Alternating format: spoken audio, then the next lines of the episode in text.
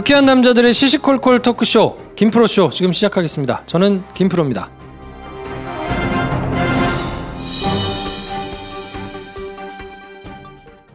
오늘 녹음 끝나고 한 잔? 술 끊는다며. 새해가 되면 술 끊겠다는 결심들 많이 하시는데요. 네. 쓸데없는 짓 하지 마시고요. 네, 술 친구미 있잖아요. 아니 다들 술자리만 있으면 오라고 난리잖아. 술친금 들고 가야지. 술 친금을 그렇게 퍼주니까 부르지. 술친금이 있어야 술자리가 오래 간단 말이야. 내 친구들이 전부 다 술친금 인정했어. 오빠도 한 잔 콜? 그렇다면 가지야. 네이버에 술 친금을 검색하세요. 멀쩡합니다. 진짜.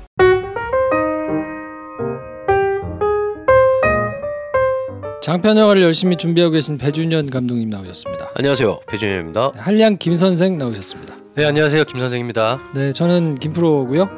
오빠 생각에 이 사연을 이제 보내주고 계신데 음. 조금 저희보다 이제 연배가 있으신 분들은 자제해달라고 말씀을 드렸는데도 불구하고 네. 이제 계속 들어오거든요 사연이. 네. 이 코너 타이틀 바꿀까요? 남자 생각. 또 오늘은 연배가 저희보다 조금 있으신 분께서 사연을 보내주셨는데 누님이시네요. 네 일단 내용을 먼저 소개를 해주십시오.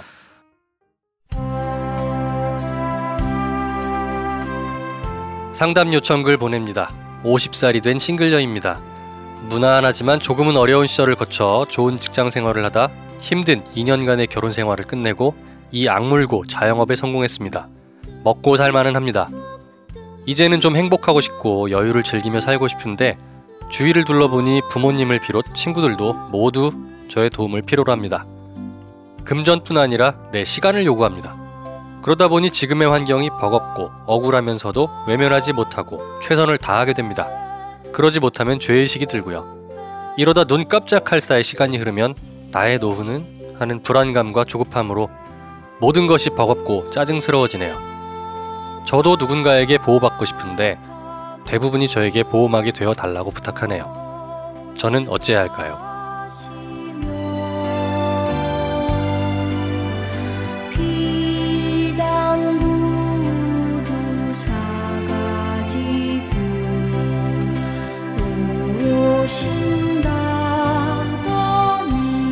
네. 이제 굉장히 답답하신 누님의 사연을 이제 저희가 받았는데 그러네요. 어떻게 해야 됩니까, 김 선생? 누님들 사연은 내가 잘 모르는데 어, 누님은 커버 안 됩니까? 음, 하긴 누님은 안 만나니까. 참 그렇군요. 아. 네. 참 뭐라고 말하기가 쉽지가 않네요. 음, 본인이 또 끊으시기 쉽지 않은 인간관계를 가진 분들에게서 도움이 들어온다고 하시잖아요. 음. 가족, 친구들. 그리고 그런 거를 안 하면 죄의식도 느낀다고 하시고 네. 보통 이럴 때 죄의식을 안 느끼시는 분들이 그냥 딱 끊어버리시거든요. 네. 그러니까 이제 네. 주변에 계신 분들이 음. 아는 거지. 그렇죠. 아, 저 사람한테 도움을 하면 도와준다. 도와준다라는 걸 네. 아는 거예요. 아니까 자꾸 도와달라고 하는 거지. 그렇죠. 근데 그렇게 도와주고 있다 보면 내가 지금 뭐 하는 건가? 그치. 내 인생도 지금 좀 즐기고 싶은데 네. 그러신 상황이잖아요. 내가 뭔가를 도와줬을 때 보상을 바라고 하는 건 아니지만 네. 보상이라는 게 꼭 어, 내가 돈을 빌려줬을 때 이자를 쳐서 빨리 갚아주더라 뭐 이런 건 아니잖아요. 음. 도와주고 기분 좋은 때가 있잖아요. 내가 분명히 이건 손해고 음. 시간도 썼고 노력도 들었고 금전적으로도 내가 손해고 심지어 나는 하다가 막 다쳤어. 음. 뭐막 도와주러 갔다가 이삿짐 옮겨주러 갔다가 내 손이 막 손 까이고 막 까이고 막. 그래도 기분 좋을 때가 있거든요. 네. 걔가 나한테 뭔가를 다시 보상해 줄리 만무한 상황일지라도 내가 도와주는 게 기분이 좋을 때가 있단 말이에요. 음. 그걸 우리는 되게 좋은 말로 보람이라 그러잖아. 보람 있는 생활을 하셔야 된다. 어. 이건 보람이 하나도 안 남잖아요. 그렇죠. 하다못해 보람이라도 있어야 되는데 안 하면 죄의식이 생긴다 말고는 이걸 해야 할 이유가 저는 안 보 이거든요. 야, 이거 어떻게 해야 되죠? 그러니까 근본적인 걸 얘기하면 거절하는 법을 잘 배우셔야 된다. 네. 거절하는 법을 못 배우셔서 네. 익숙치 않으신 것 같아요. 그렇죠. 네. 네. 저는 하나의 책과 하나의 영화가 그냥 떠오르는데 책은 뭐 몇 년 전부터 굉장히 인기가 많았던 책인데 책 제목만 봐도 좀 위안이 되시지 않을까? 미움받을 용기라는 책이 있어요. 음. 미움받을 용기가 있어야 된다. 라는 생각이 좀 들고 아, 내가 정말 혈연이든 아니면 많은 시간을 같이 보내든 가까이 있는 사람이든 해서 내가 어쩔 수 없이 묶여버렸다라는 생각을 하실 필요가 없는 게 내가 뭔가를 하는 걸로 그 사람들이 나를 좋게 봐주고 나의 어떤 면모를 보고 나와 더 가까워지려고 노력하는 사람이 있는 반면 날 때부터 가까우니까 나랑 엮여 있다. 그것만으로 나에게 뭔가를 요구하는 관계도 있잖아요. 음. 저는 후자는 건전하지 못한 관계인 것 같거든요. 그래서 미움받을 용기가 좀 있어야 된다는 생각이 들고 음. 영화는 뭐- 길버트 그레이프라는 우리 아. 상담할 때도 녹음을 할 때 얘기했던 영화가 있는데 거기 나오는 주인공도 정말 참담한 환경에 놓여 있거든요. 음. 그래서 어쨌든 떠나가야 한다는 걸 자각하는 이야기인데 그걸 한번 보시고 좀 위로를 받으시는 게 어떨까. 음. 저도 거절하시는 법을 연습하셔야 될 것 같은데 네. 네. 뭐 반백년을 사셨기 때문에 이미 나한테 생긴 이런 뭐 패턴, 음. 뭐 성격 이런 거는 사실 고치기는 조금 어려울 텐데 네. 그래도 남은 생을 어 좀 여유롭게 사시려면 정신적으로나마 그러면 진정한 노후 준비는 이 거절 연습에서 시작되는 게 아닌가. 또 하나가 있습니다. 저도 누군가에게 보호받고 싶은데 음. 요 포인트가 또 있어요. 네. 누군가에게 보호받고 싶다는 마음이 사실은 되게 나이가 들수록 음. 들잖아요. 네네. 이거는 뭐 방법 없습니다. 만나셔야죠. 만나셔야죠. 그쵸. 네. 네. 만나세요. 사실. 만나시면 네. 많은 부분은 아니더라도 음. 그래도 꽤 상당 부분은 또 덜어지지 않나요? 떨어지죠. 혼자. 계시기 때문에 뭐 음. 이렇게 좀 부탁을 하고 하는 게 생기는데 그렇죠. 내가 누군가를 만나고 뭐 같이 살고 이렇게 되면 부탁을. 하기가 조금 쉽지 않잖아요. 네, 그러니까 그렇죠. 뭐 아주 지근거리에 있는 가족들을 제외하고는 음. 좀 그런 게 줄어들 거기 때문에 그리고 본인이 부탁이 들어와서 선택을 해야 될 시기가 또 생기고 음, 그러면 그렇죠. 이걸 하느니 난 이 사람이랑 이걸 하겠다 음. 이렇게 본인이 선택을 좀 하기도 쉬워지고 뭐 개인적으로는 거절하시는 연습을 좀 하시면서 괜찮은 분을 빨리 만나셔야 되지 않나.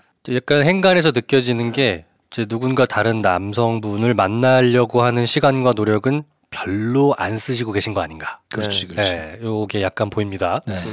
쓰셔야 된다. 그리고 좀 이기적이어도 돼요. 나한테 도움이 되는 사람이랑 만나고 하는 게 난 좋다라고 말할 때 거리낌이 있다면 약간 이상한 죄의식이 있으신 거예요. 음. 당연한 거잖아, 당연한 거. 그렇죠. 나한테 잘해주는 사람이랑 있고 싶어. 라는 말을 하는데 거리낌이 생긴다. 그런 마음을 좀 더시고, 잘해주는 사람이랑 같이 있는 게 맞습니다. 음. 서로에게 잘해주는 사람이 돼야 되는 거지. 나는 그렇게 안 되지만 나는 이걸 해줘야 된다. 이런 강박을 가지고 있으실 필요가 없을 것 같아요. 네. 빨리, 빨리 누군가 좋은 분을 만나시길 저희가 그러니까 응원드립니다. 이 저희보다 연배가 있으신 분들이 이렇게 사연을 주시면 음, 할 수가 별로 없어요. 구체적인 팁을 드릴 수가 없잖아요. 구체적인 팁? 어디서 누굴 만나라고 이런 얘기를 해드려야 되는데 북한산 가면 돼요. 사실 저희가 안 해본 거라 그렇죠. 데이터베이스가 없기 때문에 그러게. 자신 있게 막 말씀드릴 수가 없어가지고 이렇게 네. 하나마나한 밥 먹으면 배부르다는 음, 이런 얘기를 해야 되니까. 그러게. 죄송합니다. 네. 네. 혹시 저희가 부족하다고 생각하시면 저희 이제 최 과장님한테 그렇죠. 네, 상담을 해주시면 좋겠습니다.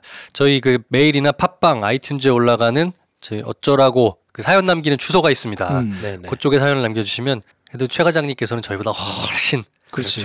훨씬 전문적이면서도 도움되는 대답을 주실 수 있을 것 네, 같습니다. 일단 뭐 거기는 이제 인생의 경험뿐만이 아니고 음. 뭐 임상으로 그렇죠. 가지고 계신 케이스가 많기 때문에 네. 어, 만약에 저희가 그냥 이렇게 가볍게만 말씀을 드렸는데 본인의 상태가 좀 심각하고 진지하다라고 네. 음. 그러면 그냥 저희가 웃고 떠들고 지나가면 좀 그러니까 네. 어, 사연을 보내주시면 저희가 그건 조금 다르게 음. 상담을 한번 해드리도록 하고요. 일단 저희가 해드릴 수 있는 최선은 술친구인 것 같습니다.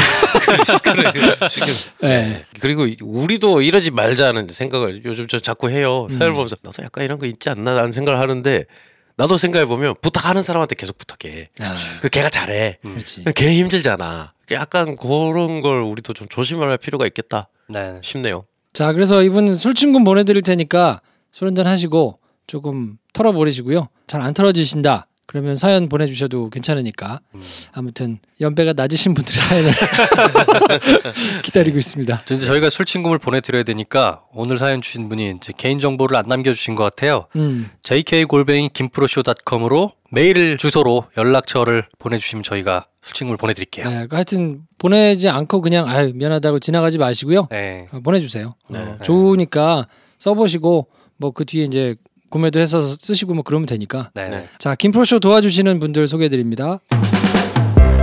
괜찮은 남자를 위한 쉽고 편한 스타일링 헤이브로 더 행복하고 creative한 집을 만드는 공간 감수성 키우기 프로젝트 김진애 작가의 집놀이 훌륭한 식재료를 즐기는 만찬 양화 선착장 2층 한강 아리수 만찬 상쾌한 아침을 위한 굼벵이 파워의 시작 술자리 만병통치약 친구 친구 술친굼 저희는 광고 듣고요.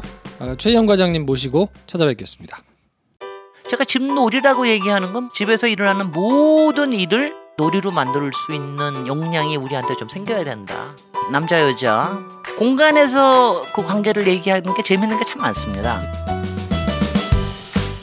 남자와 여자, 아이들이 덜 싸우고 더 사랑하는 공간, 집.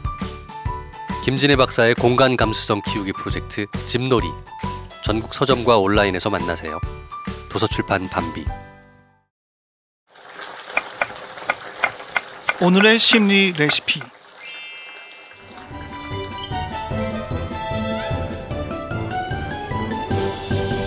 얼마나 맛있게요? 네. 오늘은 좀 색다르게 시작을 해봤습니다. 당황하셨죠, 여러분? 어, 네. 이게 제목이 된 겁니까? 아, 저희가 언제부터 뭐 고정으로 해놓고 가는 거 있나요? 하다 재미없으면 바꿀게요. 저작권으로 걸리는 거 아닌가? 대대적인 개편을 준비하고 있단 말을 한 지 6개월이 됐기 때문에 네. 네, 상담권에서 다시 한번 개편을 한번 소소하게. 그렇죠. 대대적인 개편 언제 하시냐고 소소하게 물어보시는 분들이 계신데 네. 네. 어, 제가 좀 아파가지고요. 무기한 연기하겠습니다. 어, 불현듯 제가 개편할 테니까 네. 아, 잊어버리고 계세요. 네. 자, 그래서 오늘은 저희가 지난번에 이제 아무거나 질문을 막 해주시라. 근데 네. 아직은 조금 어색하신지 그쵸. 질문이 그렇게 많이 들어오지는 않았는데 저희가 기다리고 있으니까요. 아무 질문이나 막 해주시고 저희가 여태까지 했던 포맷을 조금 바꿔가지고 주제를 먼저 얘기하고 그거에 대해서 얘기를 한 다음에 나중에 사연을 좀 소개해드리는 방식으로 한번 해볼까 하거든요. 네. 네. 아마도 저희가 앞으로 한 2, 3주 하는 포맷을 들으시면 아, 요런 질문을 해도 되겠네. 라고 음. 감이 오실 거예요. 네. 그래서 오늘의 첫 질문은 뭔가요? 왜 이렇게 소리를 지르고 그래? 아, 소리. 조현민 씨, 음. 대한항공 상무, 그리고 그 어머니 이명희 여사 네. 유튜브에 영상이 공개되지 않았습니까? 너무 소리를 질러. 네. 아무리 화가 나도 그렇지. 아, 그렇죠. 도대체 저렇게 성대가 나갈 때까지 소리를 지르는 건 도대체 무슨 심리인가요? 음. 조현민은 왜 그렇게 소리를 지를까요? 네. 제가 어떻게 알아요? 그렇군요. 아, 김 선생님 제 흉내 잘 내더라. 네. 흉내 좀 냅니다. 너무 소리를 지르잖아. 근데 진짜로 어. 유튜브 그걸 들으니까 네. 야 저거는 뭔가 치료가 조금 필요할 수준이 아닌가 싶을 정도로 소리를 지르더라고요. 네. 막 자기 분을 못 이겨서 막 소리를 지르는 것 같이. 처음에는 들으면 너무 내 기분이 나빠질까봐 걱정을 했었는데 듣고 나니까 저분이 좀 안 됐다. 어. 녹음하신 분들도 기분 나빴다기보단 신기해서 녹음한 것 같은 느낌이 네. 들 정도로. 아니 저 정도면 목이 나가거든요. 그죠. 성대가 나가요. 저렇게. 득음하셨나 봐. 네. 음. 근데 소리 지르는 거 보니까 한두 번이 아니야. 음. 일상이더라고요. 네. 목이 나만 하나? 이것도 궁금해요. 그러니까요. 어, 득음하신 거예요. 저 무슨 분노 조절 장애 뭐 이런 건가요?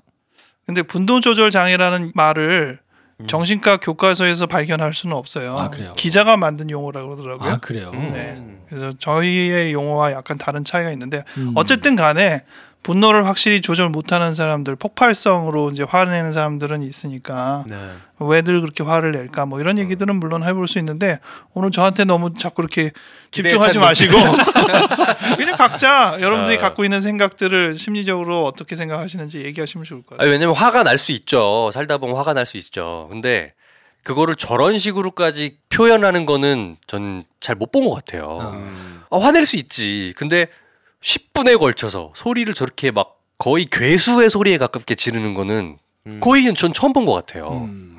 본적 있어요 저런 거?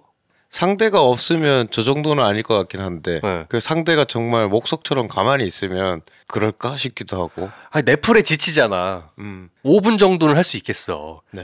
저런 뭐풀 샤우팅으로 10분이 넘게 하시잖아요. 네. 네, 말씀하신 대로 이거는 교류적인 특성이 아니라 음. 자기 분에 못 이겨서 내는 화라고 보는 게 좀 더 맞겠죠. 네.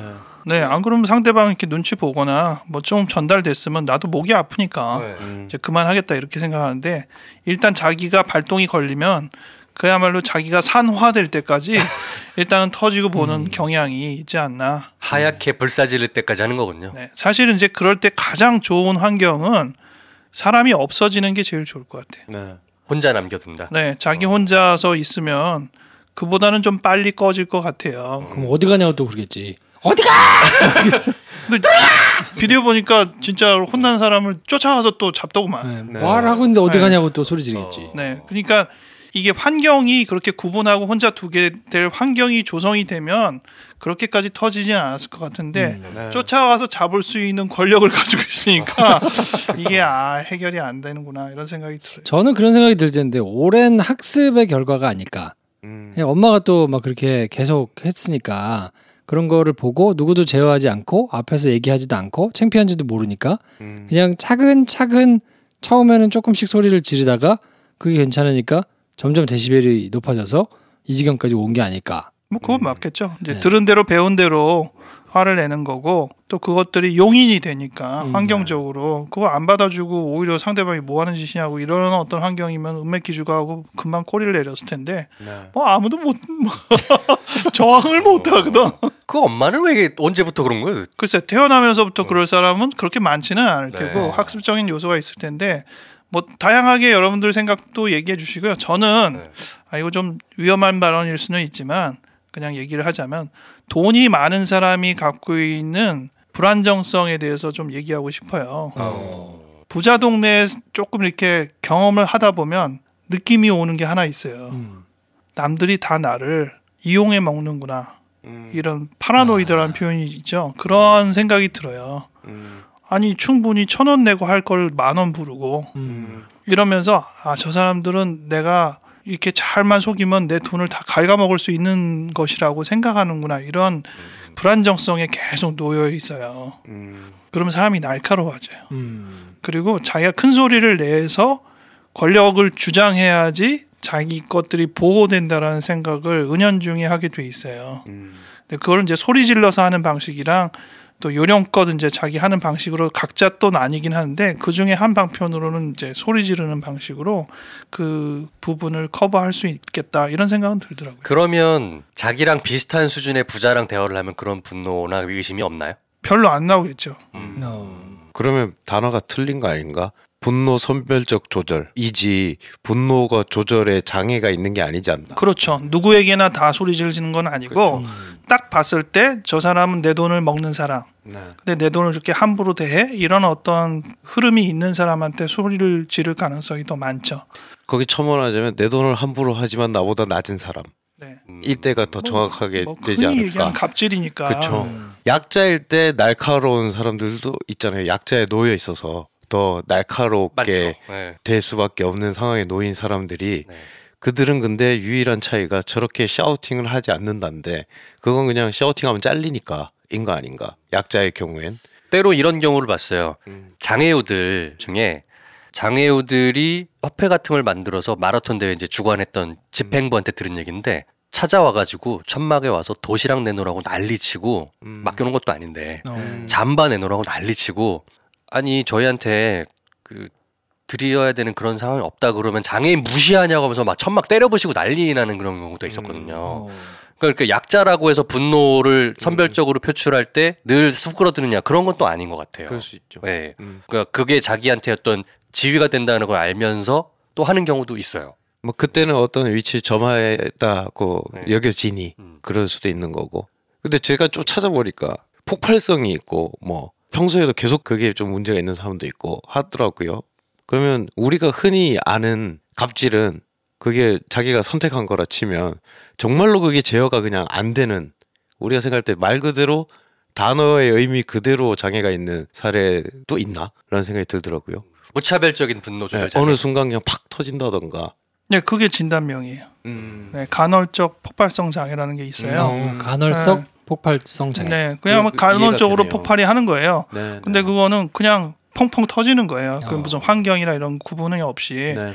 근데 물론 만약 진단을 붙이자면 아마 이- 오늘 이런 케이스를 그런 간헐성 폭발성 장애라고 진단을 붙일 가능성이 높겠죠. 음. 근데 사실 정확하게 따지고 보면 그런 건 이제 시점과 상황에 상관없이 가끔 터지는 거를 진단을 붙여야 되는데 그렇죠. 그런 케이스는 많지 않겠지 않겠어요? 지금처럼 음. 약간이라도 틈이 보일 때 화를 낼 가능성이 좀 더 많긴 하겠죠. 음. 그러면 또 질문이 있습니다. 아까 말씀하신 대로 자기가 산화될 때까지 화를 낸다고 했잖아요. 네. 산화될 때까지 화를 내는 거는 뭔가요? 중간에 멈추질 않고. 그러니까 화를 풀어야 된다라는 맥락들은 네. 대개 화가 무엇을 지향하는지를 알아야 되거든요. 네. 그러면 그 지향하는 것들이 해결이 되면 화가 누그러져요. 네. 그래서 대부분의 책에서 분노를 내는 사람들을 어떻게 대해야 되는지에 대한 책을 보면 분노에 반응하지 말고 분노를 하게 되는 그 사람의 취지에 반응하라라고 돼 있어요. 어, 분노의 취지에 반응하는. 네, 그래서 화를 내셨는데 본인이 지금 무시당하셨다고 생각을 하셨군요. 제가 죄송하게 생각합니다. 그러면 화가 누그러진다는 거죠. 어. 그러니까 뭔가 그 사람의 취지를 잘 읽어주면 화는 하나의 방편이니까 누그러진다는 거예요. 그게 일반적인 보통 상식이에요. 네. 근데 이런 사람은 상식이 안 돼.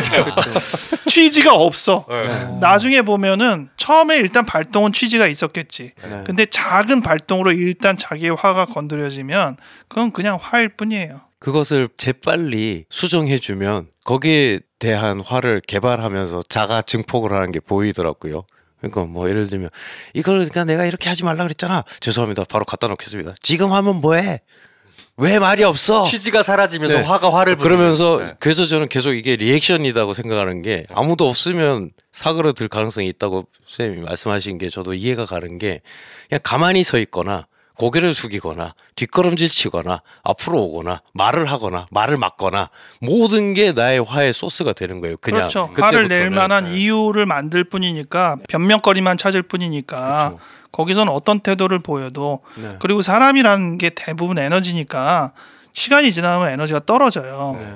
근데 사람이 화를 계속 내고 싶어. 음. 그럼 핑계가 필요하잖아. 그렇죠. 그러니까 상대방이 무슨 행동을 하면 거기서 그걸 핑계로 잡는 거예요. 네. 하다못해 가만히 있으면 왜 가만히 있어라고 그렇죠. 핑계라도 잡고 그래서 그야말로 거기다 기름을 붓는 거죠. 그렇죠. 본인 스스로가 근데 그 기름이 또 마냥 있지는 않을 거 아니에요. 그러니까 네. 그 기름이 어- 탈 때까지 그야말로 화가 난다라고 보시면 돼요. 네. 병인가요 이 정도면? 병이죠. 음. 네. 근데 병이라고 부르고 싶지는 않아요. 병이라 그러면 환자니까 치료하라 그러잖아요. 네. 예, 치료하지 말고 매질을 해야 되는데 어쨌든 내가 그렇습니다. 약일 수도 있겠다. 네. 근데 매를 맞으면 화가 더 나겠죠? 어. 네, 그래가지고 이거는 참 깨기가 어려운 음. 사실은 사랑으로 굉장히 보다듬어야 할 문제긴 하지만 너무 늦었다. 네. 아쉽네. 요런 요런 상상을 해보네요. 그러니까 자기가 어떻게 할 수 없는 자기보다 훨씬 권위 있는 상대가 때리는 매예요. 음. 거기에도 계속 화를 낼까요?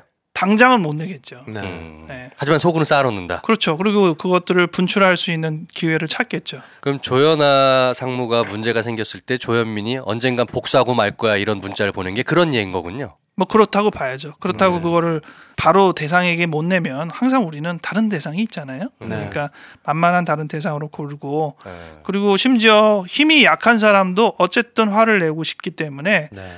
이게 참 희한한 게요. 화낼 사람한테 못 내고 잘해주는 사람한테 화를 내요. 네.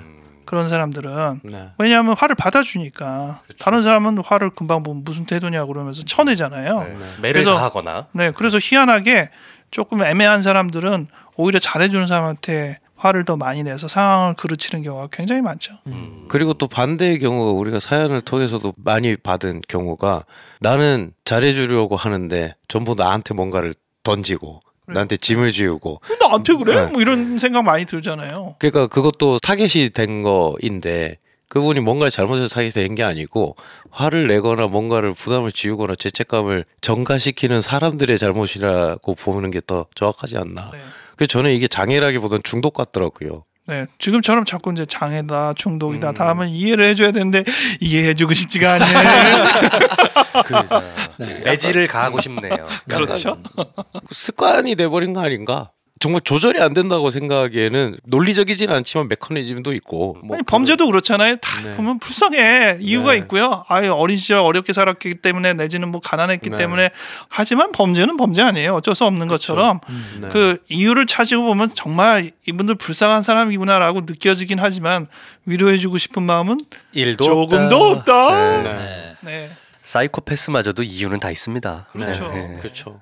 음. 자, 그래서 오늘은 조현민 전무는 왜 그렇게 소리를 미치도록 지를까에 대해서 궁금한 분들이 꽤 계실 것 같아서 저희가 오늘 그거에 대해서 한번 어, 과장님의 말씀을 곁들여서 한번 들어봤고요. 네. 병이지만 이해해 줄 생각은 없다. 네. 라는 결론으로 훈훈하게 마무리되네요. 네, 매질을 해야 된다.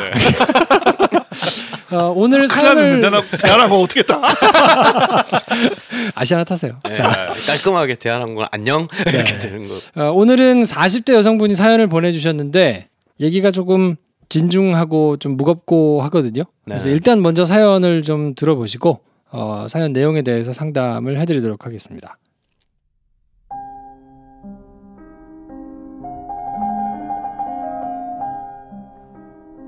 저는 딸 넷인 집의 장녀입니다. 그 이야기 아시죠? 딸 부잣집 셋째 딸은 엄청나게 미인이라고. 맞아요. 그렇더라고요. 지금 나머지 세 자매와 연을 끊고 사는 저희 집 셋째는 미모의 소매치기 범입니다. 전과가 아마도 30범 가까이 되지 않을까 싶어요. 6년 전쯤 신의 손이라며 잡혔을 때가 20 몇 범이라 들은 것 같고 그 후에도 여러 차례 교도소며 경찰서며 들락날락거렸으니 이제 그만큼 되지 않았을까요? 초등학교 때부터 가출을 일삼고 본드에 가스에 안 죽고 여태에 살아있는 게 용할 정도입니다.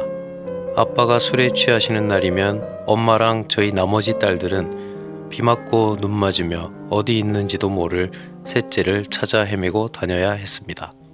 경찰서에 수시로 드나들었고 동생이 집에 오는 날이면 아빠는 다 같이 죽자며 가스 호스를 끊고 칼을 가져다 손을 자르겠다고 하셨어요. 정말 지금 생각해도 끔찍한 그런 날들로 학창 시절을 보내며 지내왔습니다. 지금 이렇게 살고 있는 우리가 스스로 대견할 정도로요. 그런데 그런 아빠가 미운 게 아니라 너무너무 이해되고 안쓰러웠습니다. 지금도 저희는 아빠 엄마라면 다들 그런 마음입니다. 그 셋째가 결혼을 해서 애를 낳아놓고 교도소에 들어갈 때도 엄마와 저희들이 조카를 보며 그렇게 견디고 살아왔습니다. 병이겠거니 굿도 해보고 정신과 폐쇄병동에 입원도 시키고 달래고 어르고 별짓을 다 해도 셋째는 먹을 걸 더 넣어달라 더 자주 면회와라 이 지랄을 떨었습니다. 그래도 참고 살았습니다. 연을 끊게 된 건 얼마 전입니다.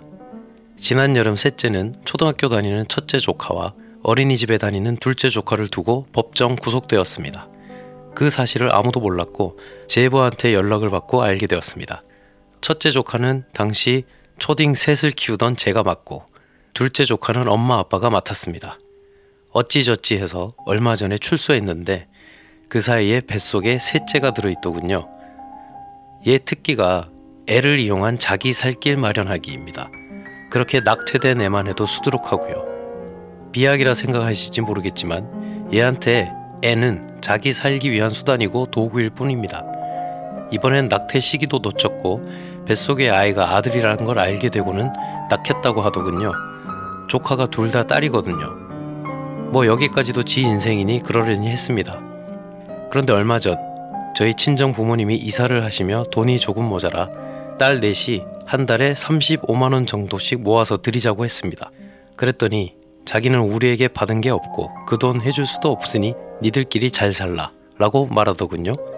자기가 뭘 잘못해서 그렇게 해주면서 살아야 하냐고 말이죠.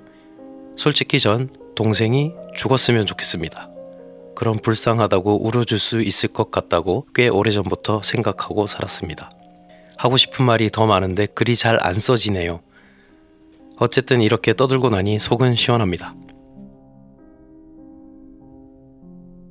네. 이런 내용의 사연을 보내주셨는데요. 아, 이긴 진짜 힘드시겠네요. 그러네요. 이건 읽기만 해도, 야, 이걸 어떻게 해야 되나. 이럴 때 화를 내야 되는 거니까. 어, 아니, 정말 화가 많이 나시겠어요. 그러니까 뭐, 식구들이 전부 다. 사연 보내신 분은 화를 냈다 뭐 이런 부분의 내용이 특별히 없는데 음. 네. 아버지는 뭐 엄청나게 화를 냈네요. 네. 네. 같이 죽자 뭐 이런 정도로. 그런데 뭐 아버지 그래봤자 약간 종이 호랑이 같은 느낌이었겠죠? 음. 네.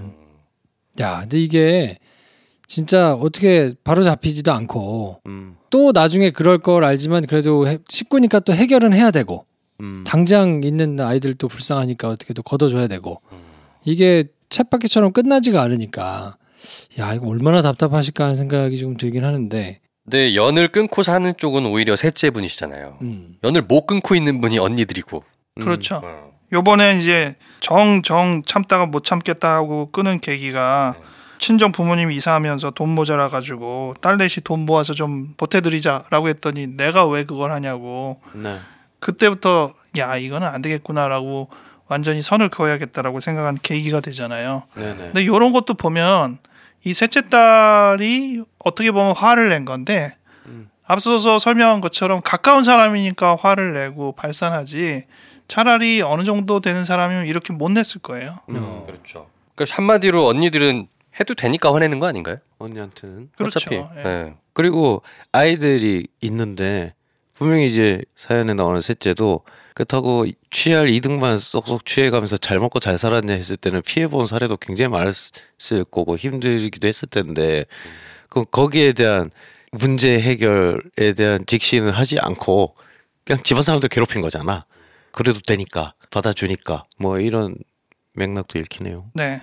오늘 주제와 사실 크게 연결이 없는 가장 중요한 핵심이 있긴 한데 결국은 이쁜 게 문제다. 아 그래요? 네 이분 셋째 딸. 아니 그렇게 범죄가 많아요. 그러면 네. 인간 개망난이라 그래가지고 음. 집에서도 사실 거들떠 안 봐요. 네. 근데 지금 보면 결혼도 하고 집에서 돈도 제일 잘 번다면서요. 음. 뭐 이러한 어떤 맥락들은 미모가 한덕하는 거예요. 야. 음. 사회적으로 잘못을 해도 용인되는 가장 큰 이유 중에 하나가 미모다라고 말씀하시는 거잖아요. 음. 그렇죠. 영향이 있겠죠 아무래도. 네. 이 사람이 미모가 없었다고 쳐봐요. 자기가 아무리 그렇게 하고 싶어도 대한항공도 돈이 없다고 쳐봐요. 네. 음. 소리 지르다가 못 하겠지. 그렇죠. 그렇죠. 네. 소리 지르면 매질을 당하겠죠. 네. 네. 그러니까 분명히 무언가가 가지고 그걸 가지고 이제 계속 그것들을 유지할 수 있는 부분이 있는데 이분한테는 그게 미모다. 음. 그 사연 보내신 분의 셋째 동생의 조카들 딸 둘을 각자 나눠서 기르고 있다고 하셨잖아요. 음.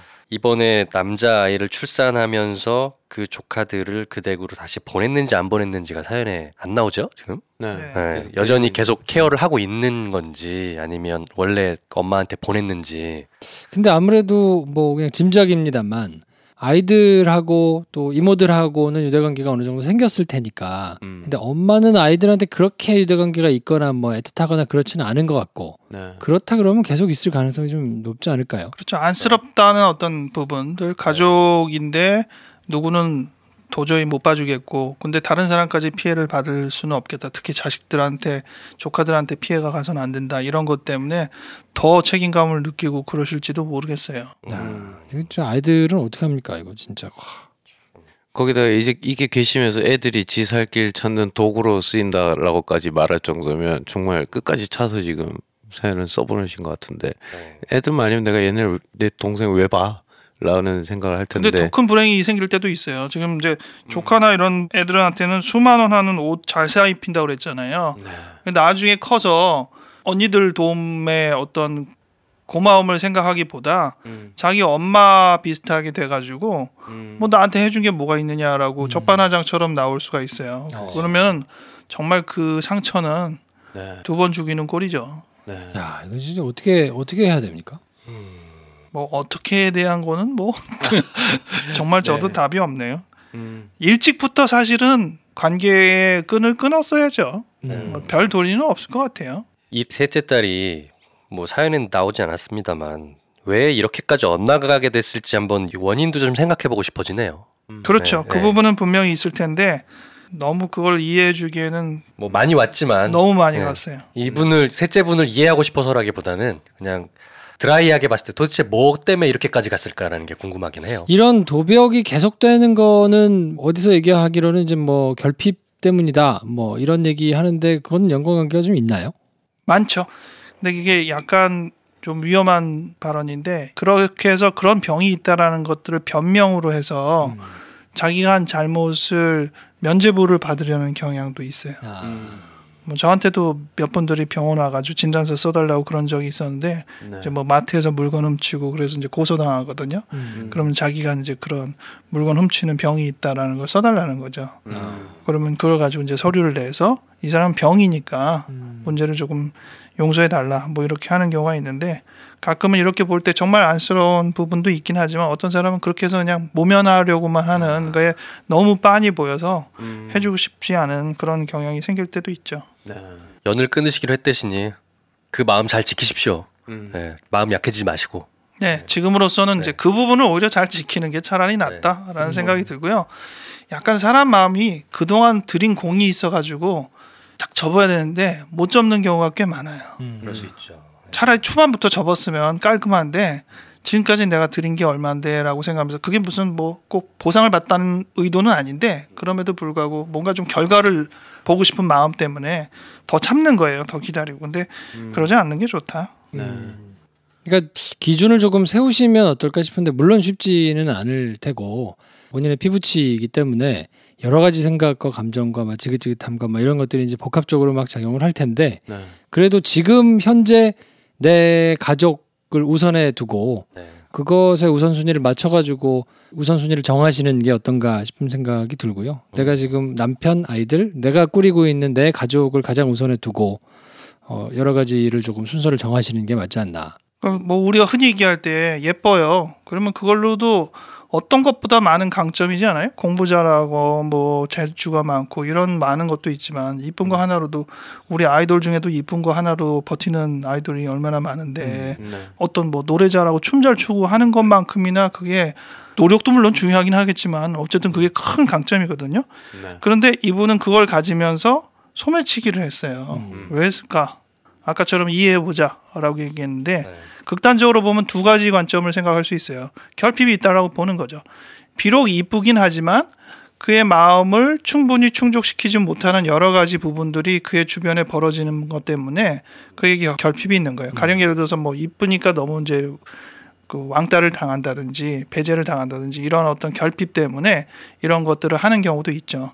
그게 한 극단이라고 하면 다른 극단은 자기가 갖고 있는 이 예쁜 권력을 유지하기 위한 방편으로 또 한 가지의 나쁜 악행을 저지르는 거다라고 볼 수도 있어요. 뭐 그래요? 그래서 이제 가령 예를 들어서 자기가 이쁜 것을 계속 유지하려면 그만큼의 돈을 써야 되잖아요. 음. 그 정도 맥락을 유지하기 위해서 돈을 요구하기 위해서도 하고 또 정말 나쁜 의도로 갈취하려는 욕구가 있는 거예요. 노력 없이 다른 사람의 물건을 갈취하려는 욕구가 있는 거죠.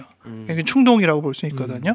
그래서 그걸 단순히 그냥 이 사람의 어떤 결핍 때문에 보상 차원에서 나쁜 짓을 했다 이렇게 말할 수 없이 그냥 그 사람의 잘못이다라고 얘기하는 또 반대 차원도 고려할 수 있는데 이분은 어떤 게 더 위주인지는 모르겠지만 지금은 이제 그거 가릴 게 없어요. 이미 너무 오래 지냈기 때문에 네. 하나의 패턴이 돼 버려 가지고 이거든 저거든 상관이 없는 거예요. 이쁜 것만으로도 노래 춤 아무것도 안 되는데 어쨌든 아이돌이 된 사람들이 연습하면 노래도 잘 부르고 춤도 잘 추고 심지어 이쁜 아이돌이 되잖아 라는 걸 계속 혼자 고민하면서 그런 아이돌이 누가 있나 이런 생각을 하다가 굉장히 많네 아 그러면 이 인간을 내가 불쌍히 여길 필요가 없네 이런 생각을 혼자 하고 있었습니다 네. 그렇죠. 노력으로 그 이쁜 부분까지도 포함해서 네. 더 노력하면 좋은데 이제 그런 걸 안 하고 게으르거나 음. 뭐 하면 다른 이러한 방편으로 안 좋은 길로 갈 수는 있는 거죠. 음. 네. 제 느낌에는 뭐 이 세 번째 따님은 예쁜 것도 예쁜 건데 상당히 영리하신 분인 것 같아요. 그러니까 영리하다랑 영악하다라는 거는 한 끗 차이잖아요. 음. 좋은 의도를 가지고 쓰면 영리한 거고 그게 나쁜 뜻으로 가면 영악한 건데 굉장히 영악하신 분인 것 같기도 해요. 음. 소매치기 아무나 하는 거 아니거든요. 음. 진짜. 신기한 지점이 또 이런데 애가 결국 그 셋째까지 낳았다는 거. 이것도 참 좀 특이하기도 하고. 그래서 과정상에 굉장한 우여곡절과 가족들과의 갈등과 뭐 힘든 거 다 있었을 게 이제 차마 상상도 안 될 만큼 이 안에 이제 행간을 읽히는데 지금 중요한 거는 이 사연 보내신 자신이다라는 걸 좀 최우선으로 놓으시는 게 좋지 않을까. 어떤 가족 내에서 흔히 구멍 났다라는 사람이 있거든요. 네. 그런 경우 많이 있어요. 어떤 집안은 정말 다 착해. 음. 좀 너무 심할 정도로 착해서 저 사람들은 속으로는 사실 골물 거야 라고 싶지만 어쨌든 간에 너무 착해요. 근데 그 중에 한 놈은 사기꾼이야. 근데 생각해 보면 그게 다른 성정이 아닐 거다라는 느낌이 들어요. 아. 음. 그 중에 한 명이 터졌을 뿐이지 나머지 사람들도 사실은 비슷한 어떤 특성들을 가지고 있을 텐데 나머지는 그래도 용케 그걸 어떻게 꾹꾹 눌러 담고 저렇게 착하게 사나 싶은 게 안쓰러울 때가 있어요. 근데 이 집안에서는 아마 그런 맥락에서 볼 때는 셋째가 그런 특성을 가지고 있고 하필이면 또 거기다가 이쁘기까지 하니까 요 맥락들이 좀 애매해지는 것 같아요. 유감 없이 분출해 버린 거군요. 음. 네. 다른 가족은 얼마나 이쁜지가 궁금하긴 하네. 그러게요. 네. 되게 이쁘면 위기가 찾아오는 시기가 늙어서. 본인의 미모가 더 이상 안 먹힐 때. 네, 그때는 네. 어. 심한 위기가 찾아와요. 음. 있죠. 네. 네. 저한테 오는 한 분이 진짜 그랬어요. 옛날 같으면 걸어가면 음. 열 명이 뒤돌아봤다. 어. 근데 요즘은 세 명도 안 뒤돌아본다. 우울하다 그러고 왔어요. 오 진짜요? 네. 연세가 어느 정도나? 뭐 나이 많은 것도 아니에요. 30대 후반인데. 아 그럼 곧 아무도 안 돌아볼 때가 오겠지라는 거에 질의 절망이 오겠네요. 미리 그런 걸 생각할 정도면 차라리 다행이긴 한데 음, 음. 경험하고 그제서야 아는 거죠. 어. 그러면은 그냥 끝나나요? 거기 대개는 뭐 성형하고 뭐 네, 돈 그쵸, 들이고 그쵸. 뭐 이러면서 문제를 직시하고 다르게 살자라고 가면 차라리 나은데 네. 그거를 끝까지 부인하다가 종국에는 굉장히 큰 심한 파멸에 올 수도 있긴 하죠. 네. 우리가 잘 아는 대로 그 성형 같은 건 중독이 되거나 이러면 문제가 크잖아요. 네. 그러니까 더 큰 문제를 보통은 이제 양산하게 되죠. 저희는 진짜 공감할 수 없어서 참 다행이네요. 그러니까 아니 왜 배 감독 옛날에 버스 타면은 뭐 힘들었다며. 빨리 깨달았어. 별거 아니더라고. 어, 과거의 영광을 뭐 거실고 있을 뿐이죠. 좀 살을 일부러 찌웠다는 얘기가 있어요. 피곤하더라고. 네. 뭐 아무도 없다 그러더니 분위기가 왜 이렇게 되나? 마칠 때가 된 것 같습니다.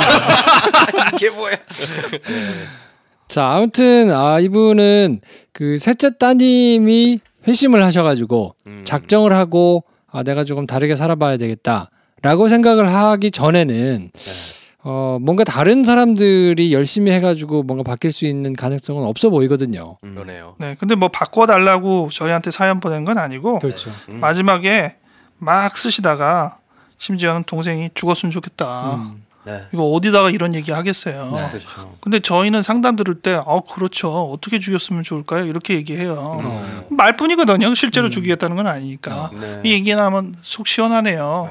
그리고 오히려 또 약간 미안해서 음. 동생한테 조금 더 잘해주기도 하고 이러거든요. 음. 음. 여기도 지금 소개가 안 되어도 이렇게 떠들고 나니 속은 시원하네 이렇게 적으셨어요. 네. 더 떠드시라. 아. 저희한테 한 만큼 또 다른 기회에서도 상담을 받든 네. 좀더 많이 동생 욕 많이 하셔라. 음. 네. 그게 훨씬 좋아요. 건강해요. 오히려 그러면 이분은 상담하는 데를 찾아가서 네. 그냥 굉장히 적나라하게 네. 얘기를 하시는 게 훨씬 도움 본인한테는 도움이 되시겠네요. 그렇죠. 네. 임금 당나귀 기회라. 막 이렇게 막 그냥 신나게 얘기하면 음. 편해진 것 같이. 어. 네. 우리 동생은 말이지. 이렇게 얘기하는 게 좋아요. 어. 음. 어, 혼자 끙끙 앓고 계시지 말고 맞죠. 네. 목소리를 높이진 마시고 몫이니까. 음, 몫이지. 조용조용. 그렇죠, 그렇죠. 혹시 동생에 대해서 그렇게 굉장히 증오하는 마음도 있지만 미안한 마음도 반대급부로 있을 수 있잖아요. 네, 내가 저 언니. 그럼 그 미안한 마음을 첫째 아이가 같이 있다고 하시니까 음. 그 아이를 더 사랑해 주는 걸로 푸는 것도 좋은 방법이 될까요? 그럴 수는 있긴 하죠. 근데 네. 사실 그냥 미워하면 깔끔해요. 지금은 미워하는 것만 있지 않기 때문에 복잡한 거예요. 아, 그렇죠. 미워하면 그냥 딱 끊고 저게 인간이야 그러고 네. 조카들도 안 봐주고 음. 네가 알아서 사는 거지. 돈도 나보다 더 많네. 뭐 이러면서 이제 딱 끊어요. 근데 네. 무슨 일이 우리가 알지 못하는 다른 부분까지 더 있어서 그런지 몰라도 굉장히 얽힌 부분이 있어요. 음. 정이란 게 참 그런 것 같아요. 그렇죠. 일단은 지금 상황에서는 다 끊고 아이도 돌려보내고 이렇게 하기는 아이가 무슨 죄야 이렇게 생각을 하실 수가 있기 때문에 네. 뭐 일단 지금 상황에서 최선은 어, 찾아가셔서 상담을 받으시면서 많이 이야기하시고 좀속 시원하게 이렇게 털어놓으시는 게 음. 본인한테 좀 많이 도움이 되지 않을까 싶고요. 네. 네. 혹시 뭐 필요하시다 그러면 예의 상담도 해드릴 테니까 뭐 더 자세한 내용을 보내주셔도 좋습니다.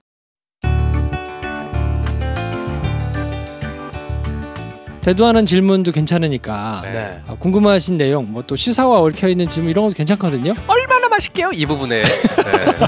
홍준표 심리는 뭐냐? 네, 뭐 이런 걸 물어보셔도 되고요. 그렇죠. 김정은 위원장과 어, 문재인 대통령은 그때 만났을 때 어떤 마음이었을까요? 이런 거 보내셔도 돼요. 어떤 것도 좋으니까 네. 다 보내주시면 저희가 하여튼 담아가지고 주제하고 연결된 거를 이렇게 써드리도록 하고 네.